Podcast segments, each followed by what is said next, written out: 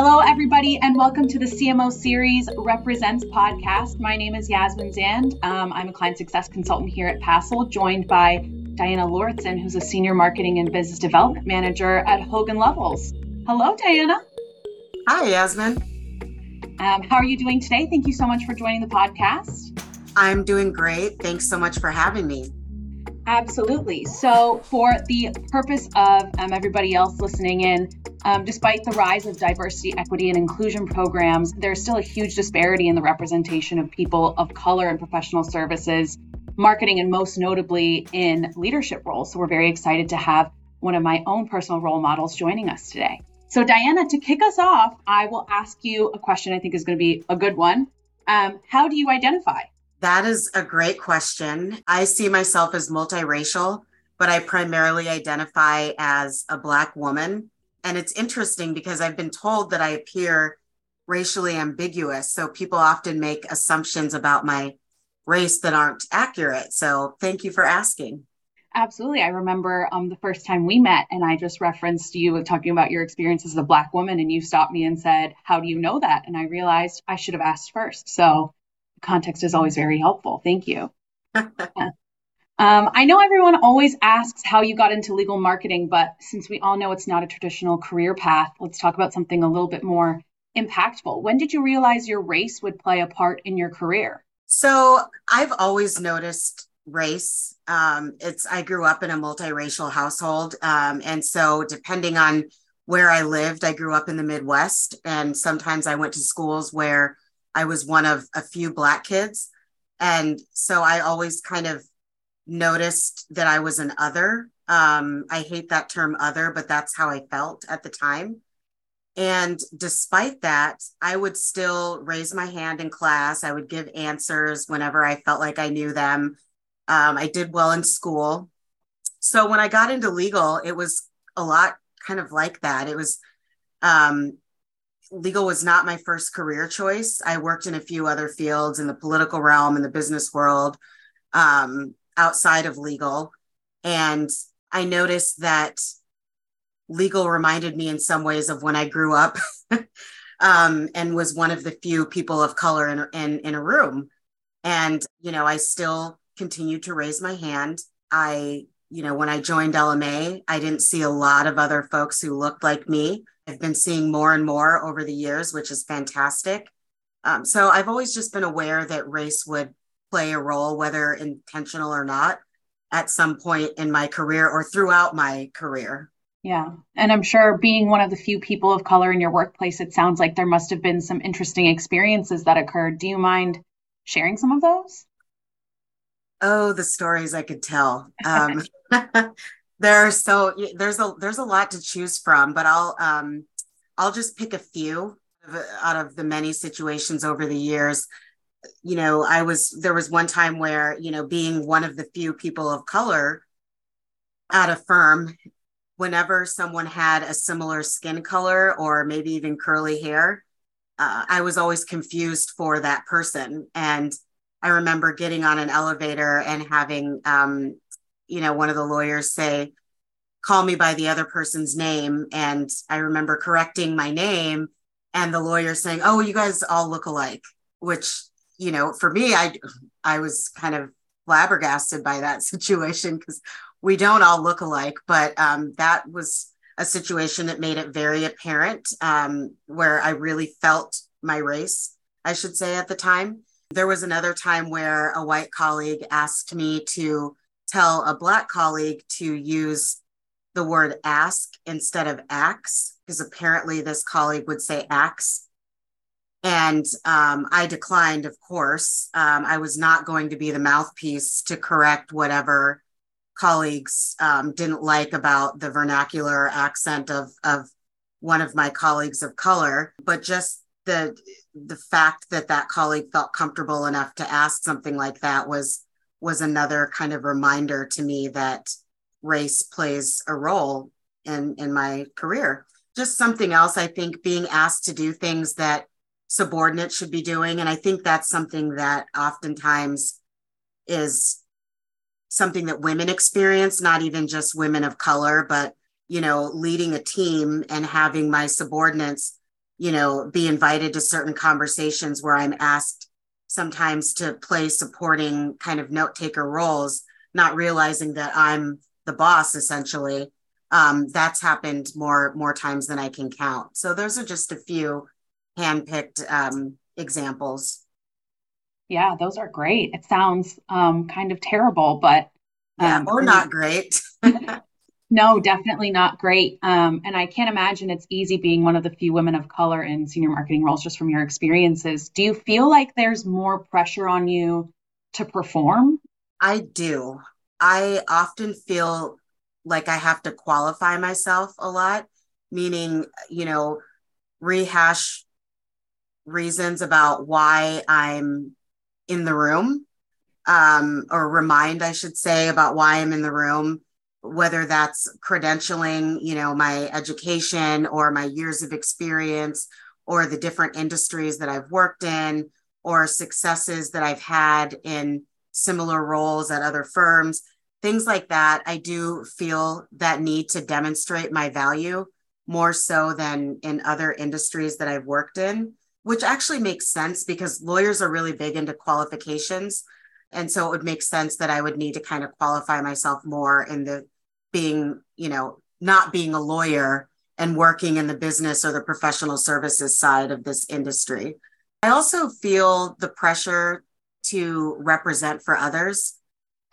Sometimes I feel like I can't fall into certain stereotypes about Black women because things like being angry or upset about something can be attributed to my race rather than people acknowledging maybe the circumstances that led me to feeling a certain way. But I do recognize, you know, I'm often one of the only women of color in the room or in meetings. And I don't even know, maybe I recognize it more than other people. Maybe I'm just self-conscious in that way. But, you know, since I do stand out, I feel like I'm scrutinized in a different way, but that's not necessarily always a bad thing. So I was at a firm where things were getting a bit tumultuous.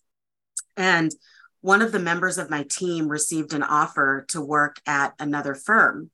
She ultimately turned it down. And I kind of asked her, like, are you crazy? You know, what are, you know, I would hate to lose you. You're amazing. But why would you turn down this offer given how things are going? And she said to me, this is the first time that I've ever had a Black boss. And she said, you know, I'm going to write it out with you because, you know, I don't know that I'll have that experience again. And so her saying that made me feel that I had a responsibility in a way that I hadn't realized before.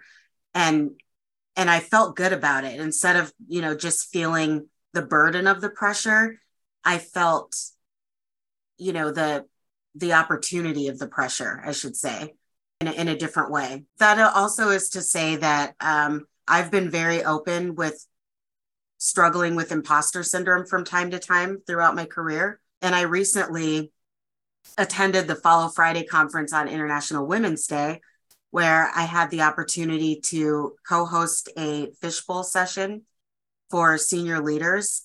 And when I brought up imposter syndrome, you could tell the topic just really resonated with the women in the room. And I was so amazed at how many powerful, intelligent, and successful women experience imposter syndrome. So it helped hearing that I'm not alone in this, and that regardless of how much, you know, I've achieved or they've achieved, that we're all still susceptible to insecurities. And I really liked how the women in the room didn't just focus on feeling out of place, but they talked about how they combat imposter syndrome and how they remind themselves that they are badass women, they belong, you know, they add value. So it was a reminder to me that even when I feel that way, not alone, and remind myself that I do belong here. There's a reason that I'm here. I deserve to be here. And people in the room benefit by me being there. Like I said earlier, you know, I am an example for other people of color in this industry, in the room. but I do see the benefits and the opportunities that that spotlight brings. Yeah, absolutely. I actually was just thinking about it, and this just shows how small the legal marketing world is. But Diana, you know this, I was also at the Follow Friday conference, and it was fantastic, and something that we actually talked about in our fishbowl, which was the Rising Star Fishbowl, which was, you know, more junior folks in that group. And almost all of the women of color came to that table and said, you know, I was told that, you know, I have to smile more in the office, or that I'm not friendly enough. And it was just a stark kind of drastic comparison to what, you know, my experience and some of my colleagues' experiences have been in the workplace. And in that same breath, what advice would you give to your younger self starting out in your career? From a career perspective, I would tell myself that my career path will not end up where I thought it would. And that's okay, that I need to allow myself the grace and the acceptance to change my mind about what I wanted to be, where I would end up, that there are situations in life that you just cannot anticipate and that you can't plan for. And that can be a beautiful thing. I feel really blessed to have ended up in this industry where I have made some, you know, amazing friends, great professional connections, support systems, resources. I've been really blessed in this industry. So I didn't expect to be on the professional services side of this industry, or maybe even be in this industry at all. But I'm grateful for it, and for the opportunities that it's given me. And I would also say that, you know, people have to experience things for themselves to really understand what makes them happy and where their passion lies. And that's something I go through all the time, where I think about, you know, what makes me happy every day outside of work. This industry can be very consuming.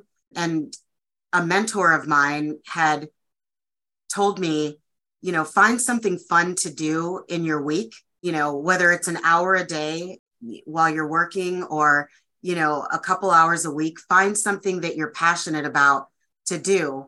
And at first I thought, oh, that would be so hard. But when I forced myself to think about it and say, okay, I need to find something that I enjoy doing right now. It could be work related. It might not be work related, but I'm going to do it. It reminds me to have balance. And it reminds me that there are things that are important outside of work. So regardless of how far you come in your career, you know, remember to connect with your passion, and remember that you're more than your job. Thank you, Diana. That's a really wonderful piece of advice you just shared. I myself look up to you a ton, so it's really great to hear that tidbit. And in that same breath, to wrap us up today, what advice would you give to those coming up behind you, much like myself, much like the people that are working under you today? I would tell up and comers to find mentors. As I mentioned, you know, in your last question, having mentors has really helped me. It's supported me in my career. It's helped me grow. It's, you know, given me strength when I'm at low points in my career, and I've had people celebrate successes with me during the high points. So I would tell people to find mentors. And when I look for a mentor, I look for people that I admire and people that I want to be like, that will, you know, when I think I want to be you when I grow up, or wow, you just, every time I interact with you, I just leave feeling so inspired, or I'm just so impressed with how you handle situations. Those are the kind of people that I look for to be mentors of mine. And so I would say, find mentors that you admire, and that will push you to grow and that will be supportive, but will also keep it real with you when you need to be checked. That can be equally as important. I would also, and I think this is very important, but I would tell people coming up, or the rising stars, the next generation of leaders, that there are going to be times when they fear that they aren't perfect enough. And, you know, at the Follow Friday conference, they had given an example about how, you know, women can have a job application where there's 16 qualifications and they might have 14, and they're worried that they're not qualified. Whereas men sometimes might have, you know, 8 or 9 qualifications and say, you know what, I think I think this, I'm going to move forward. This is a go. I've got a shot. And so I would tell people to acknowledge that there's going to be times when they fear that they're not perfect enough, but to not let fear stand in the way of progress. And one thing that I've really learned in my life is that fear is a paralyzer. And I actually looked up the definition of this word. Paralyzer literally means to make unable to move or act, or to impair the progress or functioning of something, or to make inoperative or powerless. And that really struck a nerve with me. You know, fear of the unknown, fear of speaking up or raising your hand, fear of making career changes when you're unhappy. That fear makes you powerless. I want to be powerful. I've prided myself in being a powerful woman. When I've gotten compliments in the past and people have told me that I'm powerful, that was one of the compliments that I felt most proud of. And the times where I've pushed myself to make bold decisions, I look back and I'm proud of myself. You know, the outcomes are not always what I wanted. Sometimes the benefits are better than I expected, but I don't have regrets. Because even if I felt afraid, I didn't let the fear control me or hinder my upward trajectory. I didn't give away my power. And ultimately, regardless of what I do in my career, I want to be known as powerful. That was awesome, Diana. Thank you.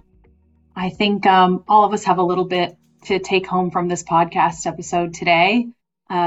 Everybody lean into your power. I definitely think I'm going to be doing that going forward. And I would agree with those people who've complimented you before. You are a very powerful person.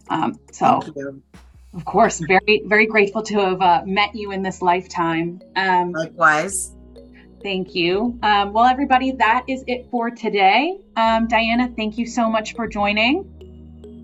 Thank you for having me. My pleasure. On behalf of the folks at Passel, I hope you have a fantastic rest of your day. And to everybody listening, stay powerful and, you know, keep trucking on. And for us junior folks, find some mentors that are going to push you to be better. I know I'm going to be doing that in the next few weeks. So thank you again, Diana. And everybody have a wonderful rest of your days.